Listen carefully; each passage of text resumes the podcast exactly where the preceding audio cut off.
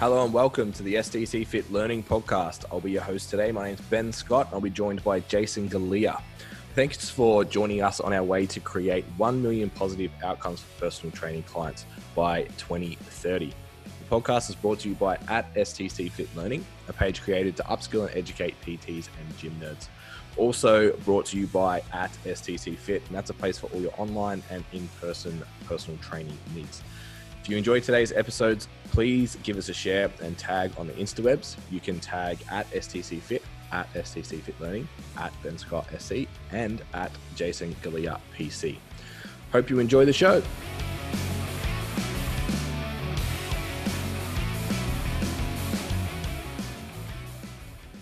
Jason, how are we doing? Very well, Ben. See what I did there? You called me by my first name, my full name, and Yes. I called you by your short. Yes. It's a mix up. Are you you kind of go by Jason most of the time though, right? Like I don't write Benjamin anywhere. Yeah, I actually, if someone calls me Jace, I actually like kind of look at him go, "Are we are we on that level? yeah. Like you can call me Jace. Like that's Yeah. a real that's a real personal. Like that that that's super shortening my name. we were just talking about. So this is our second take of this because the dog food delivery happened as we started Yeah. the other intro. Indy's a real big fan of a lady bringing tubs of meat to our door. She likes to say hello to them. It's funny how no matter how well trained your dog is, a, a, a person delivering a big uh, serving of meat to the front door isn't going to stop them from disobeying. no And just Be quiet. Yeah. you can yell at me Uh, all I want, but this is that happening. was if that was Mav, he would have eaten the bucket, the dog, yeah, the lady. everyone. Headbutt had- through the glass. Oh, did it? did- Have you? Did you hear about? Do you know the full story of what happened on Good Friday? No, so let's do that story. Oh don't know my I'm sure our listeners will enjoy it. so so I had a coaching call and I was home by myself and I came out That's your fault. Yeah, of course. And I came out into the living area and Mav was eating uh, some medication that he shouldn't be eating. And so I took them and I was like, oh, you shouldn't be eating that. And so I took it and I looked at how many um, he could have potentially eaten. And it was a lot because it was Mm. like, you know, like you dislodge a tablet, it's a clean break. But when Yeah. a dog when a dog does it, it's like this smear marks of like the, the tongue and the medication. So there were a lot of smear marks. I was like, fuck, this could be bad. So anyway, I I message a client whose daughter's a vet, and I'm Yep. like, um, don't be alarmed, but just want to ask a question. but I'm kind of alarmed. If my dog ate this many of this, is he going to die? Um, and then so she was like, yes, you need to take him to the vet. so I, I rang my vet. And I'm just like, here's the sitch. And she and they're like, yeah, bring him now. Um, like, like, don't be alarmed, but bring him. So I had my car, and no dog has ever been in my Mm. car. Mm. And so I had to like wrap the towels over the seats and like I did my best. Anyway, he's like crawling all over my car. He's slobbering on the inside. he's trying to climb up the seats. He's ripped the towels off. He's scratching the interior. I'm like, fuck's sake. Like that was the only thing I had that wasn't dog proof. Yeah. anyway, go to the vet. Um, so they can put this like eye drop stuff in now, and it induces vomiting. Yep. So he, Wow. uh, yeah, it's crazy, man. And then when they, so my understanding of it was when they just want him to stop vomiting, they just wash it out. So they're like, oh yeah, we put it in, and he vomited, and then we washed it out, and then he'll he vomited a couple more times because it's still in there, and then now it's gone. And then she she kind of dropped me with the he he may vomit in the car on the way home, and I was like, sorry, what? So can we? Can I just stay here like for another couple of hours, or you know? And um, so I'm like, fuck, I'm really playing with uh, fire now, like driving home. But anyway, got, got home, he was all right. Just just slobbering everywhere for some Yeah. reason. I was like, did you just decide that you wanted to really drool everywhere now, or do you just do that all the time? Anyway, so that was the first trip. However, there was a second one oh dear. in the same day. So I was doing a workout and Stop Um, leaving your dog alone. no, well, this time Steph was home. So I was doing a workout and Steph was inside and she was preparing dinner, and she came out and she's like, "Babe, he just ate a bag of mints," and I'm like, "What do you mean?" And she's like, "He ate the whole bag of mints," and I'm like, "Okay, so what are we gonna have for dinner?" Was the first question because that was the last bit of meat in the house. So I was Yeah. like, "What are we gonna have for dinner now?" And she's like, "No, no, no, he ate the bag as well," and I was like, "Oh." Uh, you know, how did he do that kind of thing? And she's like, so he jumped up on the bench because he's kind of uh, he's at that height now where he can pretty much get everything. And um, he grabbed the bag, and when he knows he's done the wrong thing and it's food, he eats so fast. Like he's just like, I'm gonna get this in my my system, and then I'll just lie on the floor and be like, "Do as you wish." I've already won. Kind of, you know. So he took the bag and just starts like chomping at it like a oh, like an alligator or something. Like just tries to get the whole thing. And so he swallowed. I was pretty impressed because like he's 20 kilos, um, and he ate 500 grams of mints in like a matter of seconds. Yeah. So anyway, I'm like, all right, um, we should call the vet again. The vet, the vet, so the vet was closed. Um, so we had to call the emergency vet. oh fuck! The emergency vet, for those that don't know, is the expensive one. Do you have insurance? No, I don't. Oh, Yeah. So then after this, we were like, let's get insurance. get insurance. Yeah. and um, so we went to the emergency vet, and it was Good Friday. So how good's that? Public holiday, and you go to the emergency vet. yeah. Yeah. So we went there, and you know, same situation, and we're like, look, we don't want to sound like bad parents, but we've already done this today. And then they're like, oh, that's okay. He can do it. They can do it twice in a day. And I'm like, oh, sweet. This is cool, awesome. So yeah, so um, it took a little bit longer. This one took a little bit longer to pass half a kilo of mints in a plastic bag. So we we're waiting a little bit longer this time. Um, but then yeah, he just came out fucking happy as Larry, like, you know, and then we were eating dinner and he's just like sitting next to me, like, where's the food? And I'm just like, you only get dry food. You don't get any of the good food. right? So yeah, that was such. Fuck, it was, it was day. probably the most exciting day I've had in a month. Um, it was probably the most expensive as well. Um, but yeah, so now I have to like. At least it got you out of the house. I have to completely change the way I live, though. This dog's changed my life. Like, Yeah. I have to consciously think about every single little thing that I put on a table, bench, Mm. that because he just eats everything. Yeah. Yeah. So there you go. Yeah. Indy's pretty good like that. If you leave, like, we have a, a cardboard box for recycling. It's mm-hmm. like on the kitchen floor, kind of. If you put anything with food scraps in there, she used to tear apart the Chobani containers. So Yeah. she, same kind of idea. She'd pick up the Chobani container like in her end teeth because I caught her doing it one day, and carry it out the back, and then lick it clean, and then just leave it. It's like I'm gonna take this, not not like try and be quick and sneaky in the kitchen. I don't know if she was aware that maybe that would make too much noise. She'd take it outside and just like lick it clean, and then be like, "Yeah, it's good yogurt. I'm happy with that."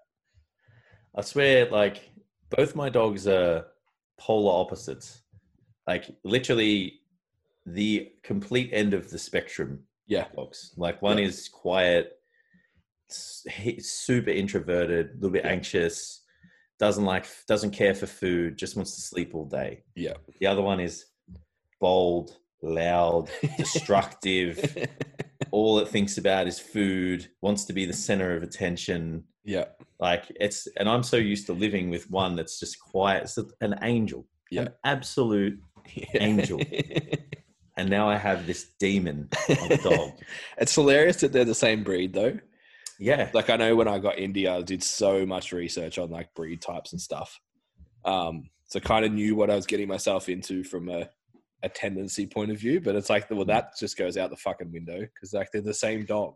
yeah, yeah. I feel like he he's the way. I mean, who knows? It might like maybe once he gets desexed, Yeah, which I'm I'm choosing to do this time. Yeah. Um, because I can't feel like I need to. yeah, slow um, down. Maybe it'll kind of change his mannerisms a little bit. Yeah. But I feel like they're they're more because like we got Cleo because she was obviously a female and they don't use the females for guard dogs or police dogs. Yeah. Where um for some like Mav's parents were police dogs, Right, but they okay. weren't breeding him for the police force. Yeah. So he's got it in him. Fuck man, the apple doesn't fall far from the tree. Yeah, though, Like, my god, like yeah, yeah, just in the front line. Like, but you can tell Cleo's like real um, guard doggish as well. Like, just kind of walks around the house, but she's just not the center of attention. Yeah. So anyway, yeah, I'm struggling. Like they're just like he's just. uh, I I can't believe it. I honestly cannot believe that a My dog can ISO be like this. adventures slightly less exciting. Amy gave me a fade today. Oh yeah, that's uh, you know I'm pretty impressed, man. Actually, gone pretty good. There's um because I've got product in it. You can't tell, but there's like on this side, like there's a, a drive inwards here. Oh yeah, it goes a little bit too far. Um, and I think there's like one chunk on this side that's just kind of like, hey. Um, but other than that, wing it? Did she just wing it, or did she? she we used like, watch- video. Yeah, because one of my Yeah. clients um did a uh, fade video. Yeah. so I'll find it for you. He just like goes over like which one to use and Yeah, well, the Um, the only difference is I normally get I normally go the um, like face shaver, so it's. Proper zero, yeah, the foils um, and then one. yeah the skin Um, fade. So we've done one into two, but just means that she'll have to do it again sooner. Yeah. but yeah, don't have Yeah, to pay for good. a haircut ever again. I Yeah. feel so much better. I don't feel like Dude, I was trying to do the whole like no haircut and ISO thing, and I was like, just did a couple of social media videos, and I was like, man, no one's gonna take you seriously. Like e- even like the beard's getting out of control a little bit, and I'm like too scared to touch it. yeah, I yeah, was like, I've got some action needs to be taken though. yeah. It is thick the beard at the moment. mate, it is dense. Like, you know, well, I have been taking good care of it. Um, so it's got, you know, the, I've actually ran out of uh, beard balm, so I'm on the hunt for some local business beard balm. Yeah. So drop your recommendations into the Yeah. Australia wide's good. I don't mind supporting anyone Australia wide, but the little guys, you know, I'm I'm all about that at the moment. Yeah. So yeah, recommendations, and I don't mind some scented uh, beard balm if I'm being very honest. Mm. So You are uh, a bit privy to a nice scent. You Yeah. like a candle yeah, and that here I like a candle. I like some. I like my aftershave. I like. Yeah. Yeah. the candle thing really came on as I became a homeowner. I used to bag everyone about candles, but then as I got I became a homeowner, I was like, you know, it's nice coming into your house and you smell some, you know, uh, strawberry, vanilla, yeah. you know, scent. So Yeah. I'm all about it. I There you have go. been known to put the doTERRA diffuser on while Amy's not home. I, uh, mate. I will lean into that. Life's guilty pleasures. There you go. Yeah. guys. That's it. Just give it out out there. Imagine the shit that we're going to talk about each week. That this isolation stuff just keeps coming on. Like We have no one else to talk audi- to. yeah, the audience is going to like start to know things about us that they probably shouldn't as well. Yeah, I'm pretty sure we're 10 minutes in and we haven't even mentioned the words like fitness, anything. Like, if this Isn't is your the first evolution episode, of a podcast though? It's like it starts Yeah. with the, and then you just start talking about like just, just random shit because you've said it all already. Yeah, it's like, hey, you guys want to hear about calories again? No. Yeah, it's let's like yeah, we did that some- on ex- we did that on episode 60. Go listen Yeah. to that one. Yeah, yeah. This is for us now. We're just here to have fun. yeah. yeah. The entertainment based fitness podcast. with attitude, Um, how's the uh we got called motivational speakers twice last week. man. The fuck's Yeah, that all look, about? I, I think I'm, we're not direct, like intended motivational speakers, but that makes me feel pretty fucking good though. Yeah, that, I like, liked it.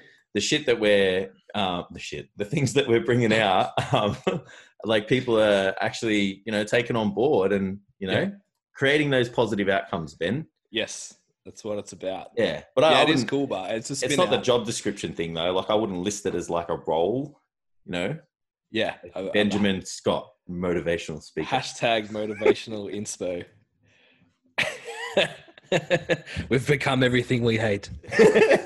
yeah yeah Next week we'll open the episode with virtual high fives. yeah yeah and then get everybody to say the same thing Yeah. i am awesome Oh am- yeah, yeah. Love one of those. Yeah, yeah it's, it's they always go really well in Australia. Those uh, let's all chant together. Yeah. Just fuck, it doesn't fly here. Hey, nah man everyone's just like, Nah, oh, it's- oh, oh. yeah nah. Go to America, people like standing on chairs and shit, but in Yeah. Australia, it's like, nah, mate. yeah, yeah, I'm all about that. Yeah, like we we can't like Aussie, Aussie, Aussie, oi, oi, oi. Like, come on, that's as good as we fucking got. like, Uh, we can't even sing our full national anthem. Just like, ah, yeah, let's just cut that. Mm. It. It's over. let's just yell three times each, and we'll, then we'll just call it a day. Yeah, Yeah. awesome. Because if I'm singing, I can't drink beer. Yeah. Yeah. Although the English do a pretty good job. they manage to They sing, sing all and the drink time, a lot. bro. Yeah. sing. Like, oh man, I've never met a, a, a group of people that just like everywhere they go to just start singing. Like, I'm not saying Yeah. it's a bad thing, but it's just like, imagine going out and like you just you're walking to another pub and you all just start singing. Yeah, it's so That's foreign to they us, isn't yeah, it? They, Yeah. they they just do it. They just sing everywhere. Yeah, Yeah, it's like I don't know if like we just don't have like what would we sing about? yeah, Yeah, it's Yeah, just nuts- nothing. Yeah, yeah, that's it. Yeah. Yeah, or we just start rapping yeah. because we're just Pretending to be American. yeah, it's semi-cultured by America. Yeah, yeah. I know that's what I do. So Have you ever been to like to see England Australia play cricket? No, I've been Okay. to Old Trafford, so I watched Yeah, okay. Yeah. Manchester United would be play better than the Crystal Birmingham. Palace. Man, I'm telling you, I went to um, Manchester United versus Tottenham at White Hart Lane last game in their stadium, and we were in the away section. So I, I Oh, fuck. actually, I paid, I reckon it was like three grand Yeah. to watch this game. So that is, Jesus. yeah, it was stupid money. It's like Yeah. seventeen hundred pound. But worth it, yeah. And I swear to God, we were the, the noise that three thousand people were making. That was Yeah. the loudest thing. Like I was looking at my mate, and I was like, "Can you believe how fucking loud this Yeah. is?" I was sick, and like you know, everyone was banging on the walls, and Yeah. it, but then after the game, like we were wondering why it was taking so long to get out, and I was like, "Oh, why does it take that long to get three people, uh, three thousand people out?" And they're like, "Oh, we've got to wait for the police to give us a guard of honor." And I was like, "What do you mean?" And they're like, "Oh, because it's like those guys want to fight fight us." like, oh wow! And I was like, yeah. "Daniel, put your jumper on and Yeah. act really Australian." Yeah. Like, and I'm like, "Oh mate, oh, you you know where the train station is? Yeah? I'm, I'm not from around here, you know." It's like, let's get the fuck out of here. Yeah. Yeah, I've heard Yeah. of stories of like blokes walking in the bars, and if you can't sing the song, it's uh, Oh, probably. whether you're a tourist or not. Yeah, it's not, they take their sport very seriously. I, I feel like it's not the sport that they take seriously. It's just like that's the vehicle to you know allow them to just be barbaric and bash people. So, yeah. who knows? Yeah. But, like just like the idea that you could barrack for another team and like you just like have that animosity. It's just like hasn't come this that far over the world. And we we're not we haven't been around long enough, and we haven't been around, around in a time where we were invested enough. Like those those hatreds stem from like hundreds of years of Oh. like actually you hate that town and you're at war with that town and Yeah, then you play soccer against each other. Whereas like that's what I mean. Australia's It's not, like it's not the sport. oh, it's, it's yeah, Rich. Richmond and enemy uh, Richmond and Essendon don't really like each other. It's like yeah, okay, like Yeah, even I like. It's like oh, I hate Collingwood. It's like I don't know why I hate Collingwood. yeah, because I people told you you should. Yeah. yeah. It's like I don't actually even like footy that much. Yeah, it wasn't because someone in Collingwood murdered your family. Like, it's not really that extreme. Like it is Yeah. in Europe. Yeah, Yeah, Yeah, just a young, naive country to all Yeah. of that stuff. yeah, man. Yeah, that's it. When you travel overseas, not that we're able to do that anytime soon. Yeah, um, you kind of work out just how like premature our society is, like our culture and stuff. It's like you go to the Colosseum and it's like two hundred thousand years old or whatever the hell it is, yeah, two thousand years old or whatever, and you're just like, fuck. There were Yeah. people in, on our like. Not, I'm not saying that we didn't have people in our country, you know, to pre 200 years ago. And let's not get into that. yeah. However, Let's not go down that rabbit hole. yeah, yeah. Oh man, we're really we're really playing with fire right now. But it's just like as a society, it's like Yeah. we are so prem when you think about like other places and they just have like thousands of years of culture. It's just like yeah, you can tell why like we kind we kind of haven't figured it out yet. Like we don't know, we don't have things to do, and we change all the time. yeah, yeah. Yeah. And we're, it's so multicultural as well. Yeah, well that's Haven't- yeah, really we didn't really have time to formulate our own identity before like globalization happened yeah, so it's like you said like yeah, we're more, just as likely to walk down the street rapping as we are to like sing a chant yeah, yeah. Um, a chant is from somewhere else. yeah, that's it, but yeah. it's like we're predominantly yeah like where we come from in the world is it's, weird yeah, we don't have a thing. Like, No. kind of taking it from everywhere. yeah just the stereotypes of drinking a lot Yeah, yeah beers drinking a lot sun being and we, li- we live in melbourne so we don't have sun Yeah. what a conversation. Yeah, it was that was a ride. You're still listening, you're a true supporter. Yeah.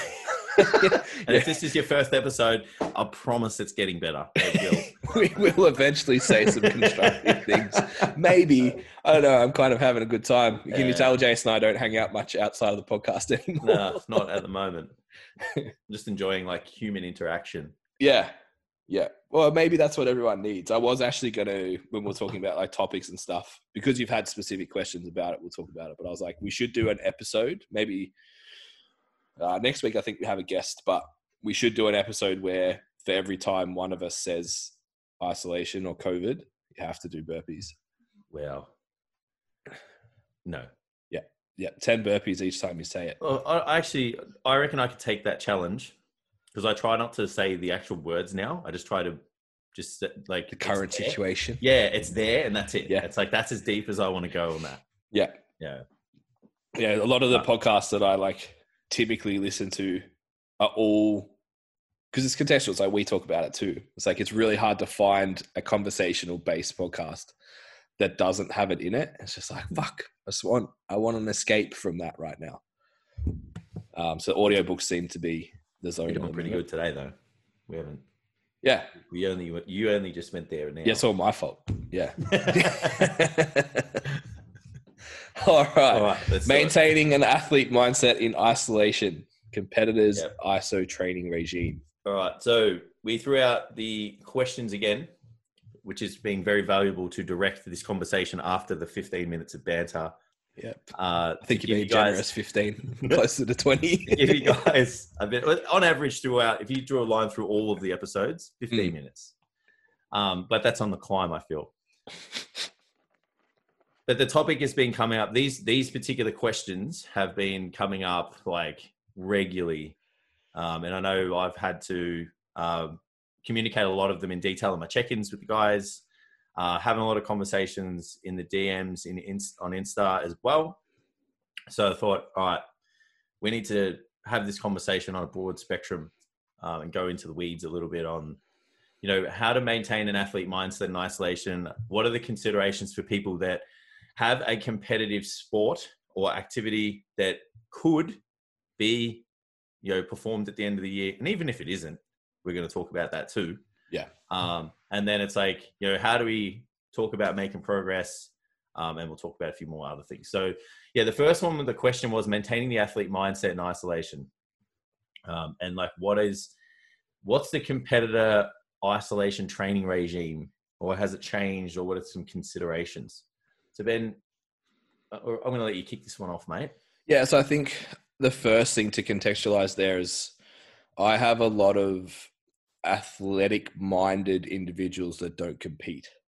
Mhm. Um, so don't just think, I know a lot of people like will split it or Gen Pop are people that don't compete and people that compete are competitors or athletes or whatever.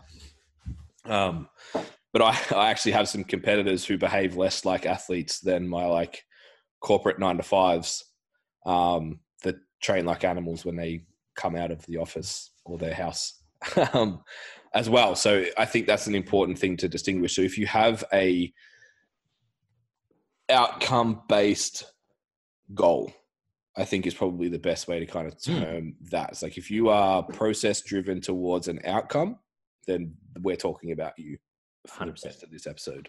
Yeah. Um, or for this section at least, because I don't know what the questions are to come because we did so much prep for it. I actually, I actually was prepared for once. oh, look at you! Mark that down. Number number two out of ninety four for Jason. um, yeah, so I think the the main thing. So I actually did a video with a lot of our guys last night, and guys have gone back and watched it since. And I I was aiming for it to be thirty minutes, but actually turned into a forty minute like Zoom walkthrough of one of our at home programs. Um, and there was two themes that I was really trying to hammer home of just breaking down into each exercise, each set, um, rep ranges, RIR, why it was all there. But the main thing was just like you have to respect your training the same way you respected it when you're in the gym. So I think the biggest thing that we've seen from our guys and even just looking across social media and stuff is is the biggest pitfall is going into just an at home workout. And it's not just, it's your training. So you need to approach it the same as your training. And then the same applies to exercises. So it's like the intent that you're going to bring to a back squat should come to your split body weight split squats. Like the intention for that to serve a purpose still needs to be the same. Yep. Um, so that yeah, that was probably the main thing we delved like dived into. So making sure ex- exercise execution was there, um, and then the next step was like just why the why we were doing stuff, which is why we talk what we talk about all the time. So getting um, the big message I'm pushing on my socials at the moment is understanding the difference between potential strength and express strength. Um, I think we talked about in the last episode. So potential strength is going to be your frame, your muscle mass, and your neural factors essentially. So we can work on two out of the three of those. We can make you more um, perform better from a neural standpoint, potentially add muscle, if not maintain muscle. So then when you come back into the gym, we add skill and confidence. So the skill of doing a squat and being confident under big loads. Um, and a few other bits and pieces from a neural end. All of a sudden, within six weeks, you're kind of back to where you were instead of taking as long as you had off to get back. Would you would you say even from like a function uh, perspective, you could uh, work on some things to improve the way someone even moves right now? Yeah, so that's kind of under for me. That's under the neural banner. Like, yeah, the way somebody moves is like that inter and intramuscular coordination, um, communication via the nervous system, all that type of stuff. So I, I, can't remember what number episode it was, but we did a breakdown of that, um, like factors of strength training and stuff. If yeah, Pam can maybe put it in the show notes, um, so you can go back and listen to that one as well because it it all applies to this stuff. So what percentages things happen. Um, so yeah, part of the video that we were talking about last night, and a really good example is we had the opening exercise for the that day of the program was a body weight glute thrust. And I, the feedback's been like i can't get to failure on this. It's too easy etc etc i'm like that's cool. What i want you to do is like a three second hold. Just make sure you're getting like a really solid contraction in your glutes and your hamstrings. Your hips are tucked underneath. Your core's braced. You're actually activating your lats as well maybe pressing into the floor and treating that exercise like you had 120 kilos on a barbell on your hips and you were glute thrusting it then that was superset with a forward knee drive um, upright stationary lunge. So we've got lots of knee drive, but our torso is upright. So if you've just learnt to control your pelvis, so when I say learnt, like you've you're affecting your nervous system in terms of being able to position itself correctly through that movement, you're going to be able to achieve a better pattern to make that exercise more effective. So it's not just like one exercise in isolation that we just go, Ugh, it's kind of a nothing exercise. We need to have a think about what it does from a neural positioning, movement pattern type concept and how that applies into the next exercise. Because then the third exercise of that session was Nordic curls. I think your program may or may not have Nordic curls in it. I know some of your guys are doing the one with Nordics in it. Yeah. The number one issue you see with Nordic curls is just that that head dives forwards. We break at the hips. We're creating a, a, a change in length of the hamstring via the hip and a length change in the hamstring via the knee that are kind of counterintuitive to each other. So we need to actually keep our glutes locked, hips underneath us, a really stiff, strong torso to allow ourselves to lower that down. If we have a look at the, we take that from a prone position, falling like you're falling down into a prone position, flip that over into a supine position. It's a body weight glute bridge. mic drop.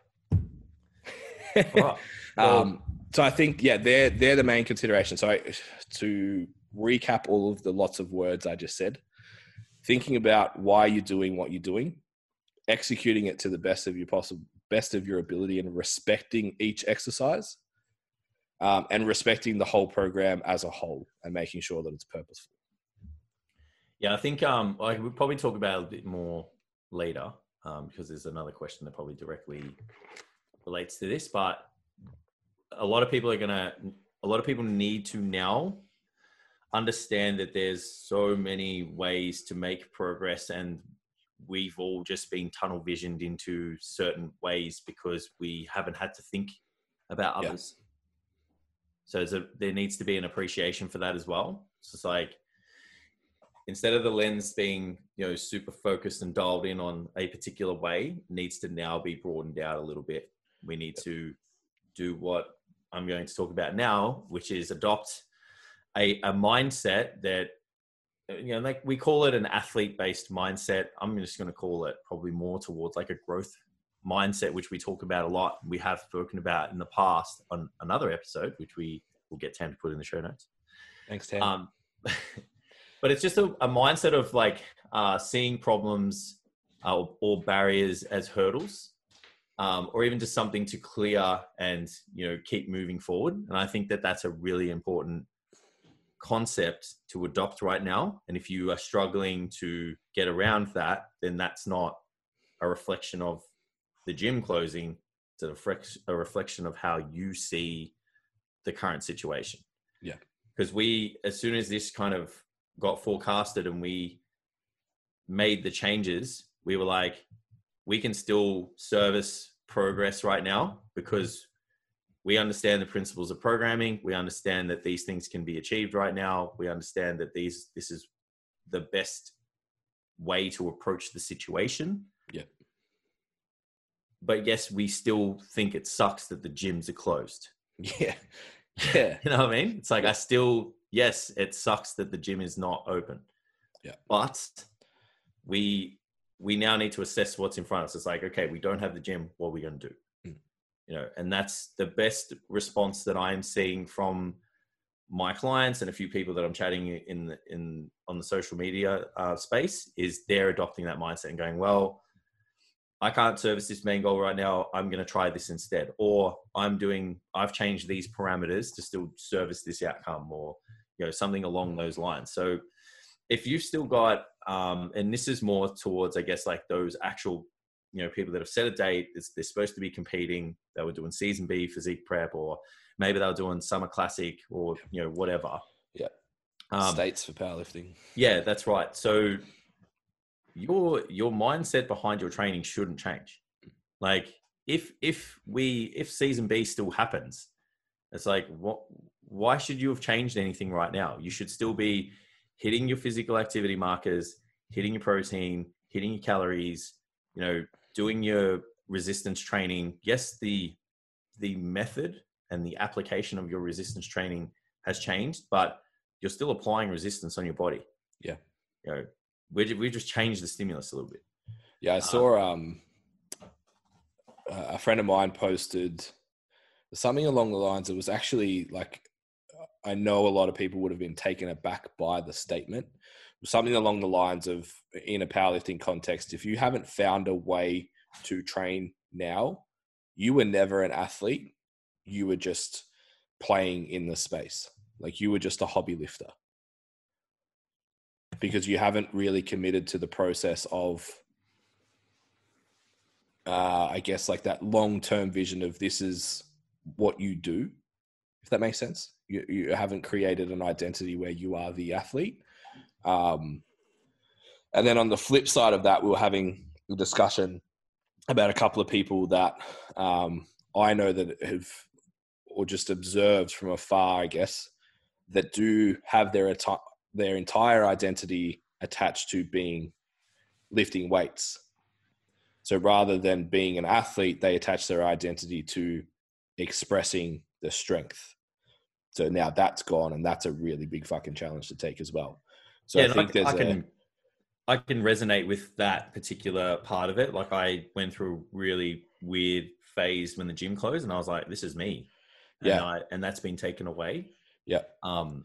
So I can I can certainly understand that. Mm. There's a there's a really big challenge to that of like, so is it the weight that's on the bar that defines me, or is it the fact that that's an outlet for me to be challenged on a daily basis to chip away at something, to uh, give myself little wins, to challenge myself with losses over time, to achieve a goal, to uh, you've been speaking a lot about like um, in reinforcing positive behaviors by that used to come from i added five kilos to the bar this week. Like that was a, a, a really strong um, yeah reinforcement. reinforcement of that behavior. So yeah it's it's like revisiting okay what the fuck do you actually do this for because it's not for likes it shouldn't be likes on instagram like there's usually something mm. bigger than that and like when we talk about being competitive and all that kind of stuff i'm probably most people in the public space probably wouldn't realize. Um, you might, um, those that are closest to me probably are aware. I'm a hyper competitive individual, but primarily that competitiveness is directed at myself. Yep. It's like I need to be better, probably because I have shit genetics for the things that I choose to do. so it's not worth being competitive against others. Um, but it, it's I've applied that to business. I've applied that to training. I've applied that to most things in my life. So this for me is just like okay, if this is the first time I've kind of been external from it. Like my thing was I wanted to place at the end of the year. Wanted to get it on the podium. The goal was 100 kilos in the 100 kilo class. That's probably not going to happen. So let's be the best 90 under 90 kilo lifter I can be. And then uh, for those who are competitive minded and are looking at this like a sport, be it season B physique, be it powerlifting, be it whatever, um, there's the thought process for me being a competitor is what's everyone else doing right now? Yeah, and that's the the the most important thing. Well, not even the most important thing, but a thing to consider. And then it's like, well, if you don't what options do you have right now? And I've, I've said this so many times, and it's like you either have you either approach the the training modalities that can be done right now with a shit attitude and do them very poorly, mm. and you will regress, maybe maintain, very unlikely. Yep. Um, or you don't do anything at all, and you go backwards, and then when the gym opens, you spend you take for granted that you know you're going to make progress faster and you know you're going to get back to where you were but you've still lost time um, or you do everything you can to approach your sessions with the right attitude most of the time everyone has bad sessions and the right mindset the right parameters in the right sequence the right setup the right nutrition and you do your best to make progress no matter what. Yeah. Because at the very least at the very very least you go back into the gym, spend uh, from a powerlifting perspective, maybe one to two weeks coordinating the skill mm. of the movement again and getting used to being under the bar. And from a bodybuilding perspective, just having access to weights and, yeah. you know, do we be able to do a little bit more exercise variation mm-hmm. um, at the very least. Yeah. And then you just, you just, you know, kind of just keep going with what you were doing and make yeah. progress. Where I don't know if like competing at the end of the year was important to me, being the best under 90 kilo powerlifter was important to me, or to you guys, the behavior that you're showing right now really kind of proves it. Yeah. Because if it, if it did matter, you'd be doing something right now. Yeah, because if you follow all the best people, they're all still doing it. They're all still yeah. killing the game right now. They're all still putting in those daily practices that they were putting in two months ago just through a different method. And they're the ones that are going to come out on top at the end of this whole situation. Yeah, and you just got to do the best for your situation. Like I get some people like, oh, but this person has their own gym and they can just go and train there. And I'm like, I get it. Yeah. But it's like clone yourself. Mm. Who do you want to be?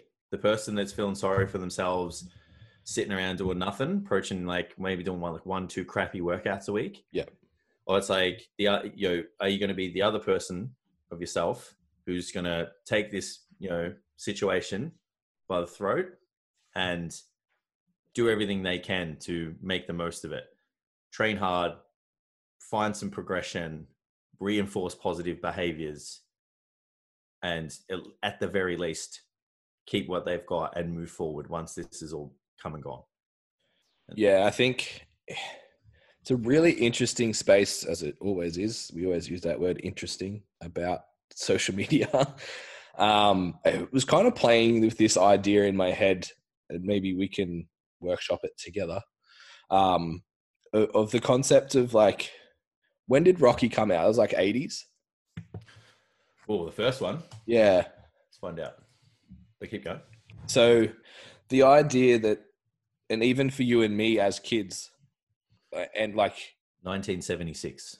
Fuck it, hell, Jesus. Okay, so that's been almost 40 years, 35 years, and even you and I as kids watched that movie as like a fuck yeah, overcome chaos, overcome adversity, overcome everything, and be fucking rocky. And you get up in the morning and you run and you get up to those top of the steps and you're the fucking boss because you did the thing, even though the odds were stacked against you and all of that. And that was like when we talk about like American influence, that's the American dream, and that's I think that was the Aussie dream as well.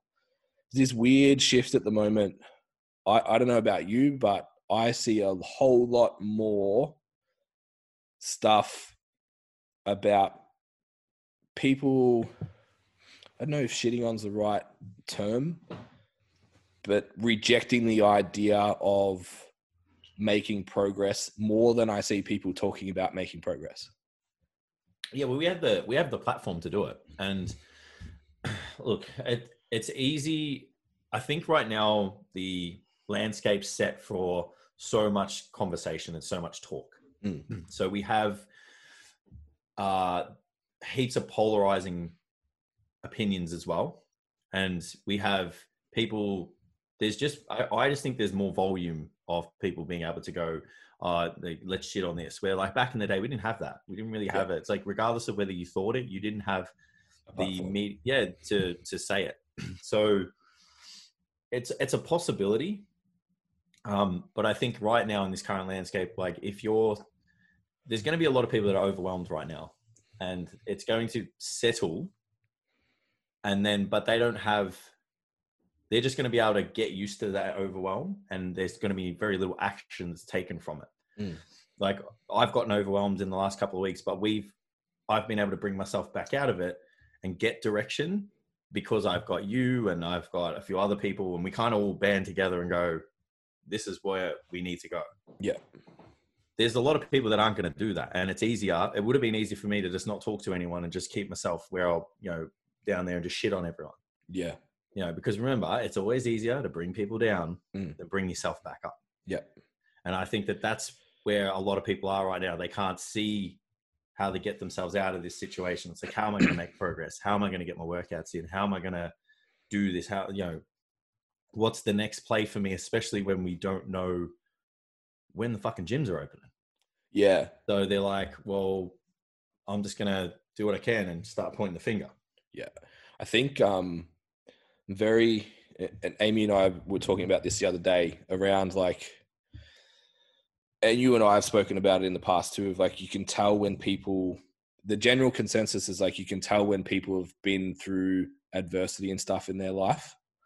And I actually am evolving that thought process to you can tell who's been taught to deal with chaos and you can tell who hasn't. Because it's not I know people that have been through hardship that still can't deal with chaos because it's it's a reminder of the the hardship they've been through that sends them into a spiral. I know people that have never been through lots of chaos but have been taught skills to deal with it when it is is there and be able to apply those and vice versa as well in opposite yeah. situations so i think um, i'm really blessed to have experienced lots of i can't believe i just said blessed on a podcast I've been. can you tell Amy's been home for a week? um, I'm getting mad stares over the computer at the moment. Ben's to um, put his uh, five things he's he's grateful for. Yeah, story every day I'm, this week, and I'm sleeping in the gym tonight. um, where was I going with that? Yeah, so like I, I I feel blessed to have been through so much chaos in my life, but also had direction and access to things and or people that have been able to that I've been able to learn skills in dealing with it. Yeah. So it's like when the shit hit the fan, it was like for me, it was like this is go time, and I, I actually said to you, "It was like this is this is what I do. Let's go." Yeah. Yeah. I- Um, you did. Yeah, and and that was my thing. When and I didn't crash until that had stopped. Once we stopped dealing with it, I was like, "Fuck, now what?" I actually felt less comfortable with the absence of chaos. Yeah, So- no, I think um, I, I I don't know where that if there's a direct event, but I think that if you, it's like a combination of like all of your experiences and how you were kind of brought up as well. Because I So that's where you're going to learn this stuff predominantly, right? Hundred percent, and it's like I've I've seen tremendous uh, value in the lessons that my parents taught me and how they raised me. Where at the time, I was like, "This is fucking shit." Yeah. Like, what do you mean I have to do something to get something I want? What do you mean I have to use my own po- pocket money when I know you guys have money? And why do I? What do you mean I have to go without things that I didn't want?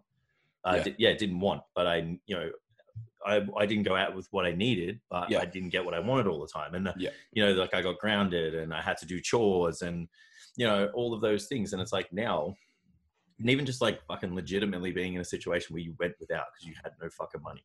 Yeah. your parents had no money. Yeah. it's like okay, so this is actually what living on the bare minimum is. Yeah, I think. Um, and then yeah, just like all of the hardships and things that happen with being with life, Mhm.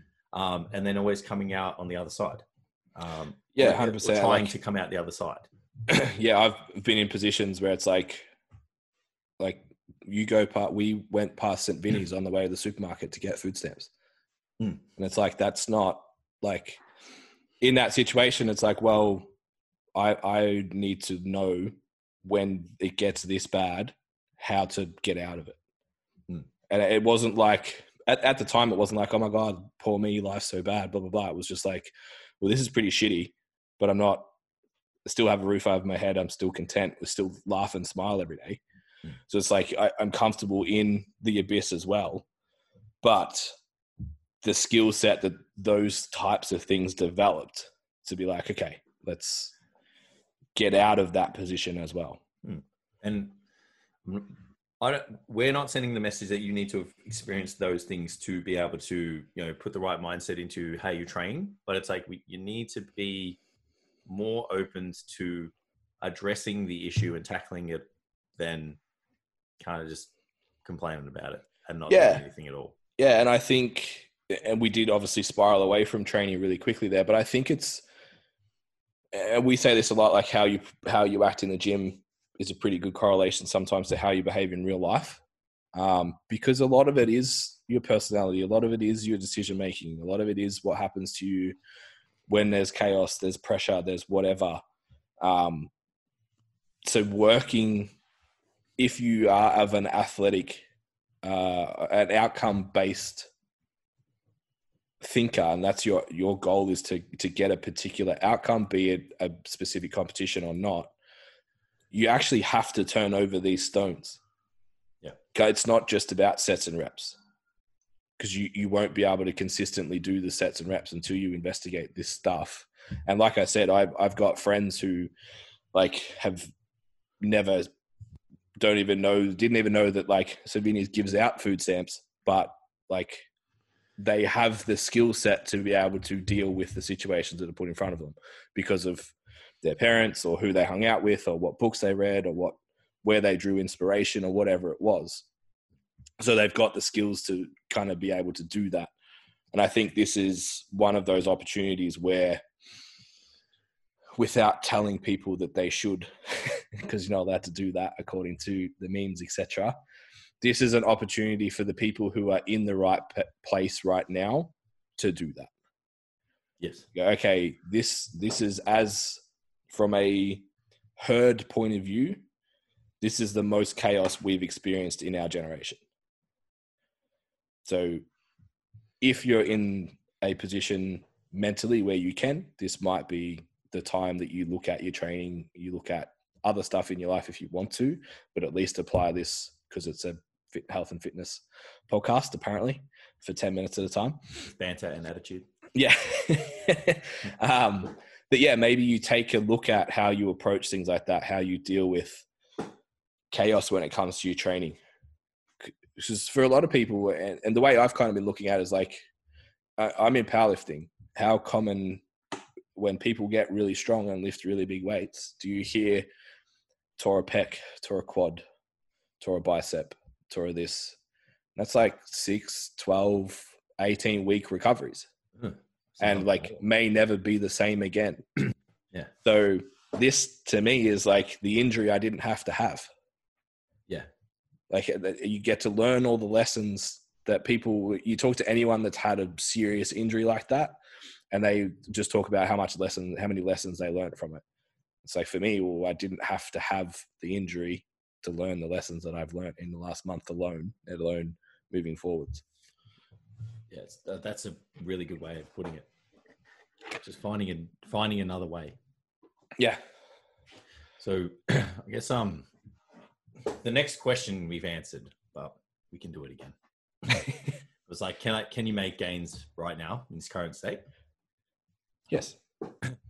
Yes, everyone Yes. can. Yes. Yes. Yes. Like, are you going to be able to express your 1RM right now? No.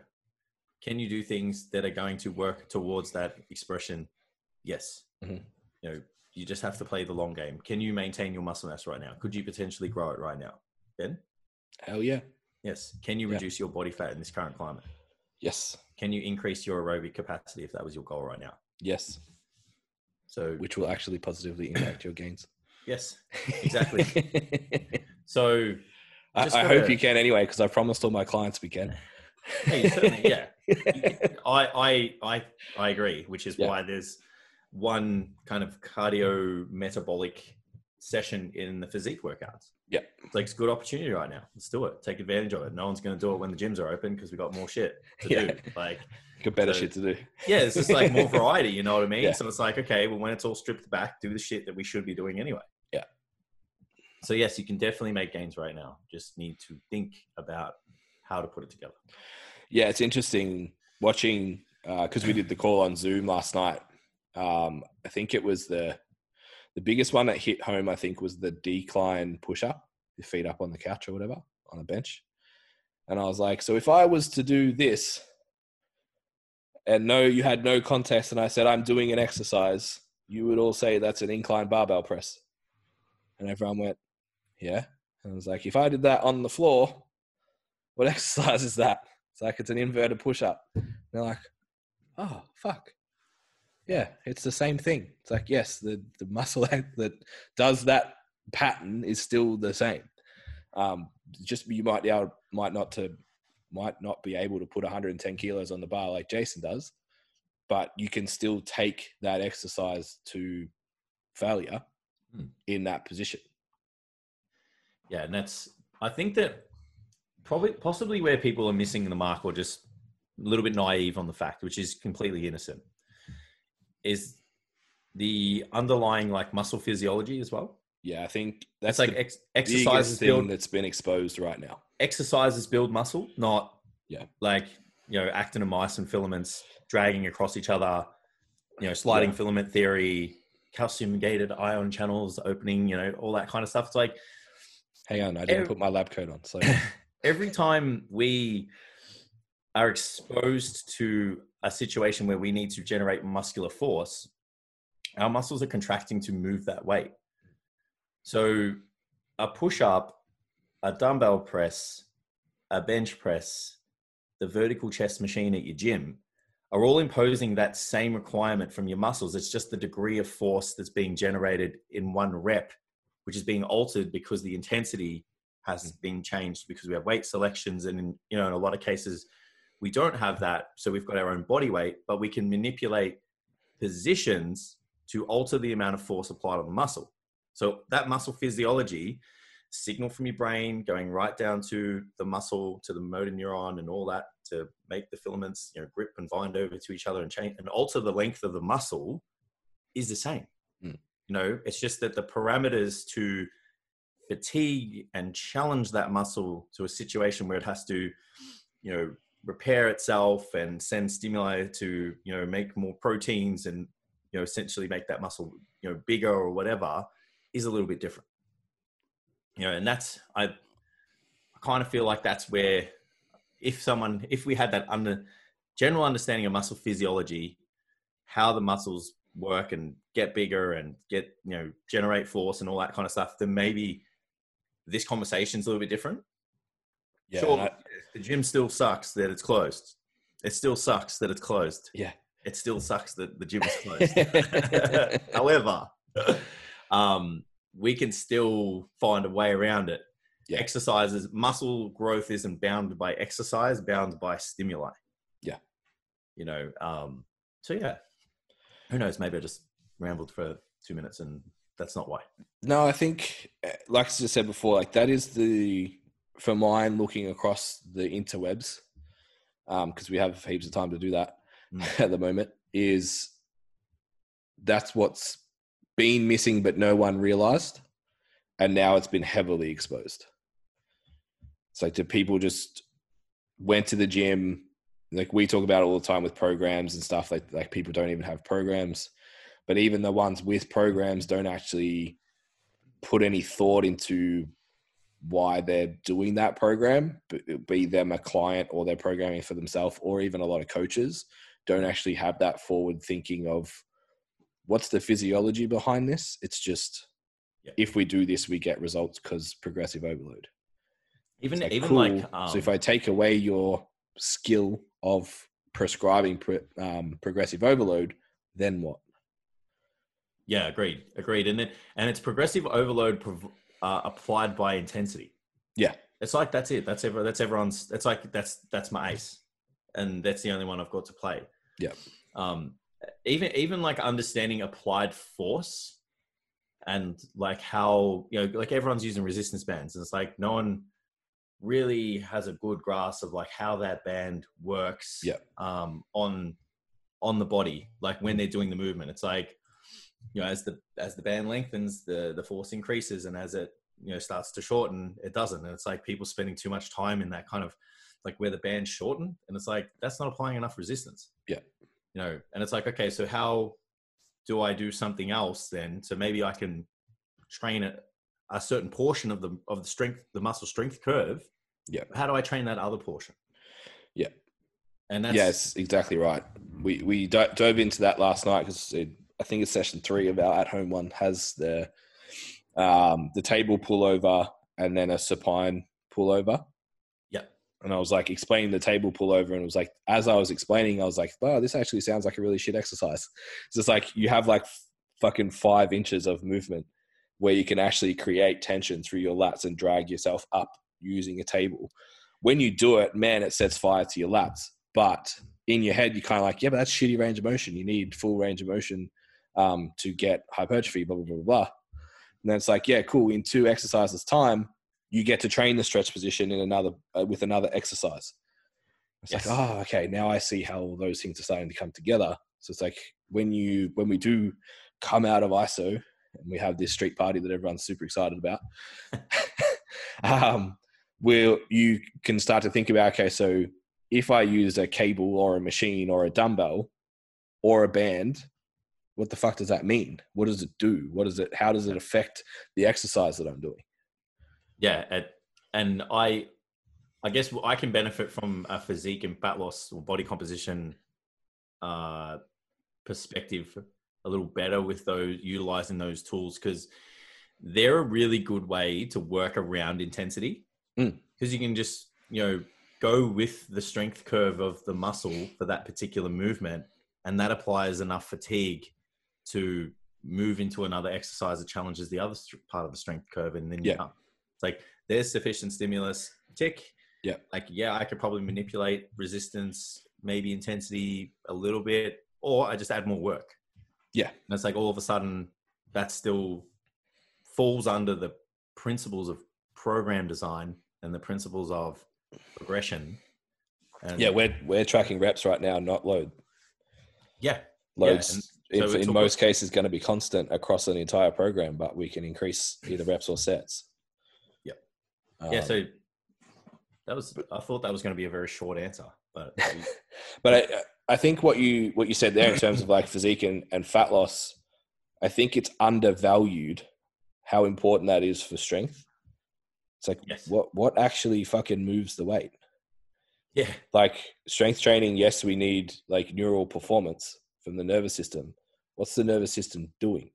It's controlling muscle. So Yeah. more fucking muscle you have, the more weight you can move. So if Yeah. you're currently have the ability to add muscle or at, at minimum maintain, when you come back to the gym, you still have it all there. You just have mm. to wake the nervous system up to feeling heavy loads again. Yeah, and that's the the way of finding something to progress that people need to have that conversation with themselves. Like if you, yes, you pro- pride yourself in being super fucking strong, and that is amazing. And I'm actually missing scanning through my social media feed and just watching people just do ridiculous feats of strength that I don't want to train for. Yeah. I would like to do them, but I don't like the, the, the path to get to the bar. Don't want to rest for seven Yeah, minutes. yeah, that's it. The path to get to the platform, guys, it doesn't appeal to me. Yeah. Um, if I could just train the way I train now and then get up there and squat heaps of weight like you guys do, I probably would do it. Um, but yeah, that's where if if that's what you pride yourself on right now, we just need to recalibrate the lens a little bit and go right. Well, I still want to be the best I can on stage or the platform. What are the things I can do right now that control those outcomes? Yeah. Yeah. Yeah, hundred percent. And it's simple shit. Like Oh, it is. when you do a push up, don't. Uh, too many people will approach that like, oh, it's just a push up. It's like no, it's a chance for you to train.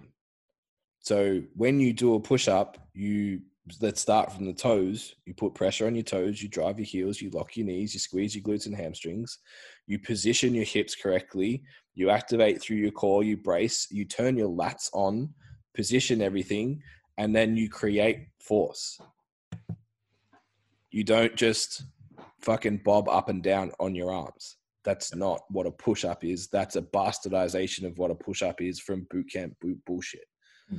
So if you're thinking about, oh, I really like it when you give me, um, I program like a feet up variation, like a crucifix bench press because I like having your legs out straight off the end of the bench allows you to kind of get that glute ham activation happening, but still flattens out your torso to increase range of motion, reduces the weight, less fatigue, etc. And a lot of people are like, "Oh, I really like that. It's really fun." It's like it's a push up. Yeah. You just flipped over. you don't have Yeah. a bar anymore. So like Yeah. train it like it's that. Yeah, and if you look at the body, at the weight you're moving, it might be similar to your own body weight. Yeah, and actually, I want to I want to open up that question to you. So, there's only some exercises this applies to, but I've when I thought about it and conceptualized, it was only to do with squats. Yeah.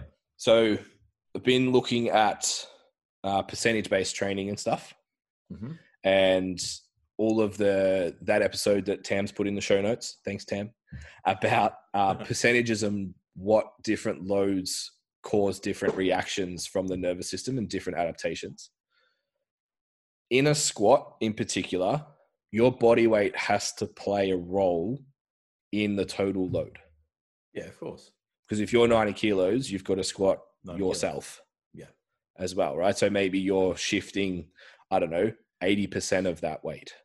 Yep. So if your top squat is 100 kilos, should your percentages be based on 100 kilos or should, if you're a 90 kilo person, should that be based on 190 kilos? So if you're doing body weight squats right now, you're at 50%. It's just an interesting like thought pattern Mm. process Yeah. because people think, oh, I don't have any load, so therefore I don't have any intensity. It's like, well, maybe your body weight still applies load. Yeah. Like, can you that's- apply the percentage model? Mm, I don't know. I don't know, but I guess that's that's going to open up another really good can to for training. And it's like if you are, there's a lot. Of, most cases, you're strong, you're heavy. Most, right? So if you take that concept of like having Unless to squat, unless you're Aaron's him. well, yeah, I, I did say most cases. um, you then can start to like that in, in using the squat. Yep. So if you uh, lift X percent of your own body weight and then without the bar, it is 50%, just taking this hypothetical model, then doing some form of like unilateral exercise is still super beneficial now Yep. for applying a sufficient stimulus. Like I don't have, I've got squats in my program. Um, fucking don't know when my squat rack's coming. Don't want to talk about it. However, um, I was like, well, I'm going to do a front foot elevated reverse. So I'm going to step back, uh, lunge, and I'm just going to slow the eccentric down. And if you look at the reference points, um, they're very similar to a squat. Yeah. And if I match the cadence on the descent, because no one bombs squats, well, we don't. Um, let's not go there either. Um, but if I match the cadence on the squat and then I wear a, you know, and I, I can apply the resistance I have access to, and even if I didn't, Yeah. like that is super challenging. Like I did it last week, and man, that was tough. Yep. So, just throwing a practical example out, just based off that, it just kind of came straight to my head. Yeah. I'm like, still, still can be done. I think I messaged you last week. I actually got double quad cramps from front foot elevated squats. I did them stationary, not standing back. So they were Yeah. like under tension for uh, eight reps. Like, yes, I'm lucky enough to have weight at home. Um, but fuck, man. Like, even without the weight, there's no way we, we've capped all our guys to no more than 20 reps because the likelihood of you actually getting to task action failure reduces. Um, there's no fucking way I could do 20. No way. At just body weight. Yeah. Um, so yeah, it's it's critical to have that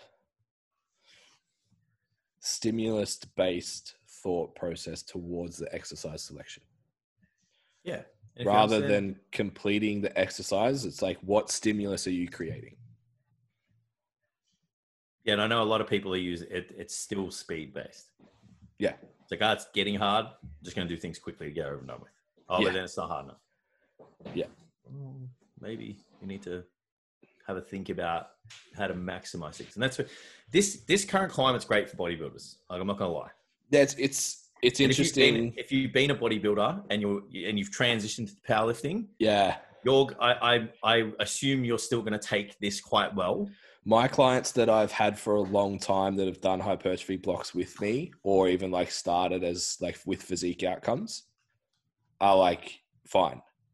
There's no complaints. Like this sucks. It's hard. I, I hate it. It's just the same as they complain when they're in the gym. Yeah. Um, but it's it's the newer guys that have come from more powerlifting background Mm. that are having a trouble adapting because they're not used to like inefficiency. yeah, it's like how Driving- hard can you make an exercise, not Driving- how hard is it? Yeah, it's just driving inefficiency, which is bodybuilding. Yeah. Yeah. Yeah. Which I think is a skill that most powerlifters could benefit from with their accessory work Well, because you can create less fatigue.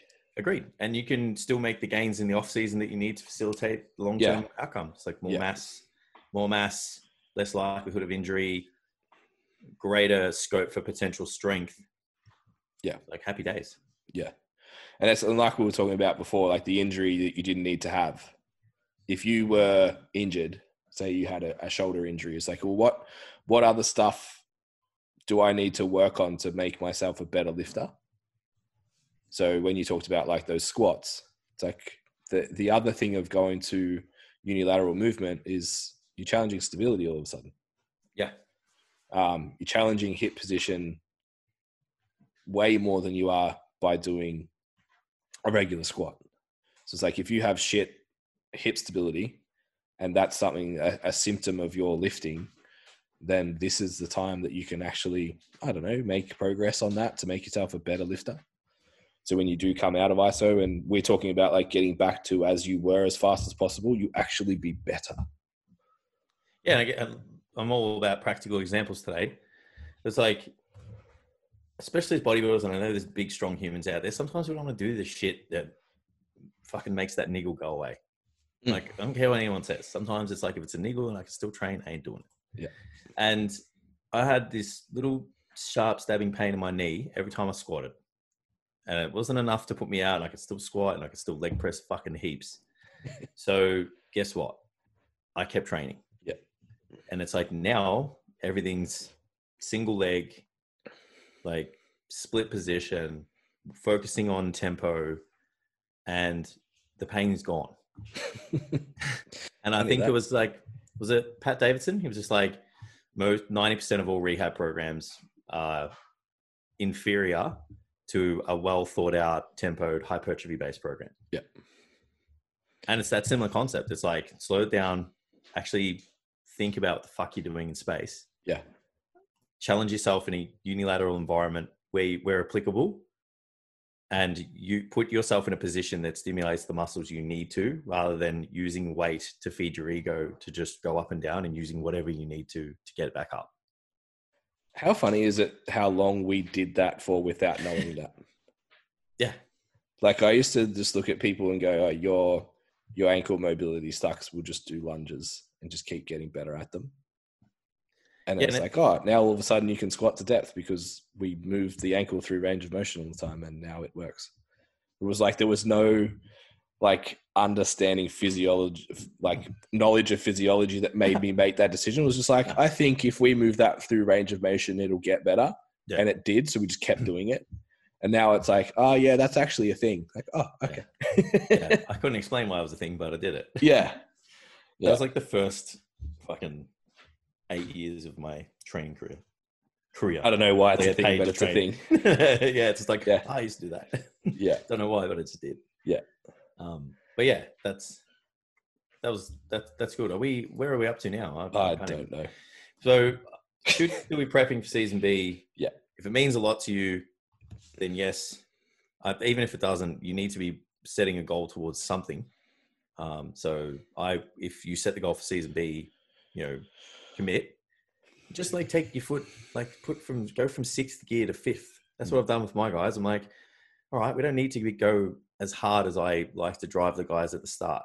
Yeah. So it's like a couple more, you know, three days of, you know, maintenance dieting and four days of a deficit. It's Yeah. like, you know, hit your steps, but they're not as high as they were. Mm. You know, hit your workouts, but it's like, that's it. It's like all I've done is, you know, sometimes the, the calories are set by the time frame and vice versa. The time frame's extended, then it's like, sure, we just do more diet breaks and you know, maybe we'll have a phase where we just bring calories up and have a really extended one or, you know, whatever. But it's like I, the goal is still maybe there's a show December 15th. We don't know. Yeah. Fucking heaps of time, man. And, eh, and if you're of a competitive mindset, it comes again, that's a perfect example of like, what's everyone else doing? Did they bomb their calories and start doing circuits? Or did they just go to maintenance because they didn't know what was happening? So now they're not losing body fat or recomping or doing anything. Yeah, I agree. I agree. So yes, you should, in my opinion. And Um, and- same goes for powerlifters. Yes, yeah, anyone, Yeah. anyone.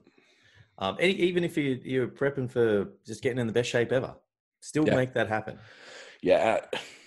I think that's the biggest frustration I am having in the fitness space at the moment. Or or just in the in the social media space, which for me is the fitness space because I don't follow anyone else. Um, I don't deal with anything else. I just live in this weird little bubble of fitness. Um, is that people have lost sight of the things that gave them I don't like saying purpose because it's like your life's purpose should probably be somewhere higher than lifting weights. Yeah, Um, purpose to your training, um, a feeling of fulfillment on a daily basis. Like we've just um, sat down and put together like what what shit have you got to do every day, and then what other shit do we have to do over into the next period of time. So we're putting that together, and like we know when you tick that shit off, you're gonna feel pretty good about it, and more be more inclined to do it again. And you're gonna go to bed that night thinking like, yeah, I did a good job today. Hmm. And when you don't get it all done, you're not going to go to bed and think, fuck, I'm a piece of shit. It's like, oh, I need to find a better way to do that tomorrow. yeah. Why am I not doing it?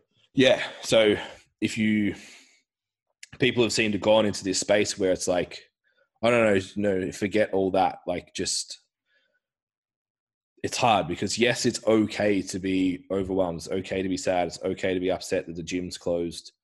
But I, d- I don't, I don't know if I fully subscribe to the idea of whether or not it's okay to not be ch- attempting to change that.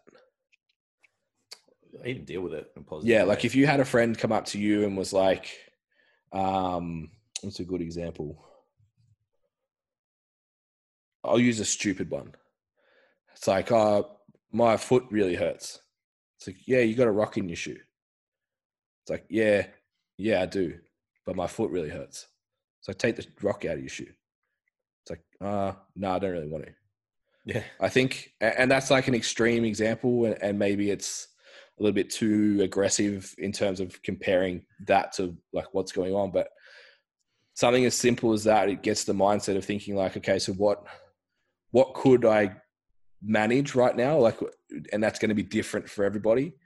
Um, like I said to you, like when this all kind of broke out, I was like, fuck, I'm just going balls to the wall with this. And not everyone can do that. And we've had discussions that you kind of went fuck for like two weeks, Mhm. where you were kind of like, "There's a rock in my shoe, and I don't really know what the fuck to do." How to pull it out. Yeah.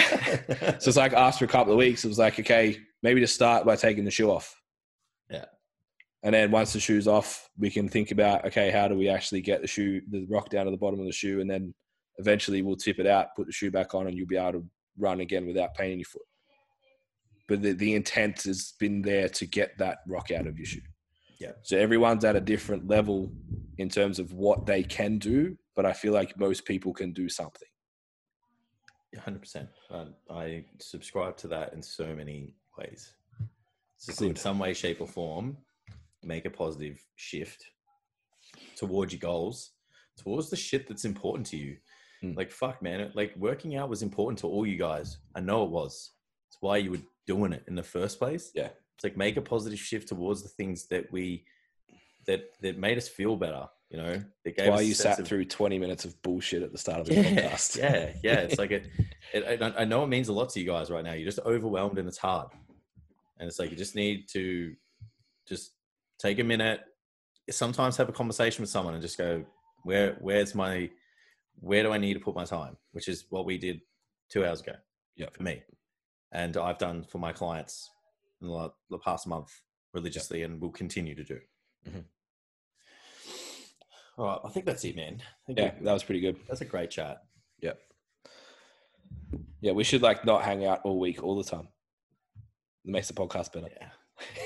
I don't know if I can do that. I mean, you miss me too much. yeah, man. Yeah. Yeah. You're one of the people that I talk to regularly right now. So Yeah. everyone else Oh no, he was being nice like and frozen. just every now and then. It's like because we talk so much. yeah, Pardon? that's all right. It just froze for a bit. Oh yeah, I thought yeah, I thought I um I, I think I hit something. I think I hit a button. Okay. That's what I do. uh, okay, so we have the Boss Body program and the Boss Physiques program open right now um, at STC Fit for those. So they are 12 week programs designed for getting in shape during ISO. So if you are ready to hashtag make a change, um, get on board and check those out. Do some proper, well thought out home based programs where if you have some equipment, we will modify them to your Yeah. level. If you do not have any progr- uh, any equipment at home, you do not need it, and Yeah. these are very sufficient Yeah, and tough. And a, a good test to tell whether it would be better than what you're currently doing is can you have a 40 minute conversation about one program that you're currently doing in terms of explaining the hows and whys everything is on that piece of paper? Yep. Because we did last night. Uh, we also have the STC Fit Learning Coaches Academy, which is going to launch on the 27th 28, 27, something like um, which yeah, 27th is the Monday, so only a couple of weeks. Uh, again, as per usual, limited spots for that one. We've already filled a few of those. Um, this is our kind of big announcement. Launch was kind of this week, so we've decided just based on the current landscape. We were obviously the first one was kind of a beta test. We kept the price a little bit lower just so we were kind of working through things, make sure we weren't over committing on a price point and then under delivering. Uh, but given the current climate, we're going to keep that beta test pricing Nice. for this round as well. So, um, hundred bucks a week. We'll give you. We're our weekly calls at the moment are basically everything that we're doing right now. We're giving straight to our guys. Um, and in terms of what that is, is I think as a group we've put on eight clients in the last week, last seven days. Um, between I think four of us that are pushing online. so yeah, if you want to learn that space, fix all the business systems that maybe at the moment you're kind of thinking, like this whole thing blindsided you, and you want to make sure you're in a better position from a business standpoint, um, or you need to improve your programming skills based on all the things that we've talked about today. Then yeah, definitely hit us up. Um, we're happy to have a chat about where you are in your business right now as well, and just kind of make sure that this is going to be right for you. Um, yeah, definitely. But yeah, some of the guys we've had, I think, gone from like doing no sessions when the gym shutdowns hit to now having four clients. Um, one of our guys, I think he said he's improved, he's increased his Income revenue 70, by seventy percent. Yeah, yeah, yeah. Uh, in ten weeks, which is pretty fucking crazy. Yeah, uh, another one has been around for nearly twelve months now, doing the early tests. Uh, I think he's up about forty percent um, as well, and and pushing well over or close to six figures now. Um, doing things almost part time, if we're honest. Yeah, he's killing it. Yeah, definitely. Um, so yeah, hit us up for that. Um, I am at Ben Scott SC on Instagram. Jason is at Jason Galea underscore PC if you want to follow that as well. Don't forget PTs to hit up Just Get Good on Facebook. We're still pumping out content through there. Um, Dad's still jumping in every now and then when there's new stuff for business. Um, we have opened the Team STC Fit Facebook group as yeah. well, uh, which was a closed group just for people that were or had been clients in the past. We've now opened that up. Um, this conversation I'm talking about with running over our program, we made that public for everybody to go and watch.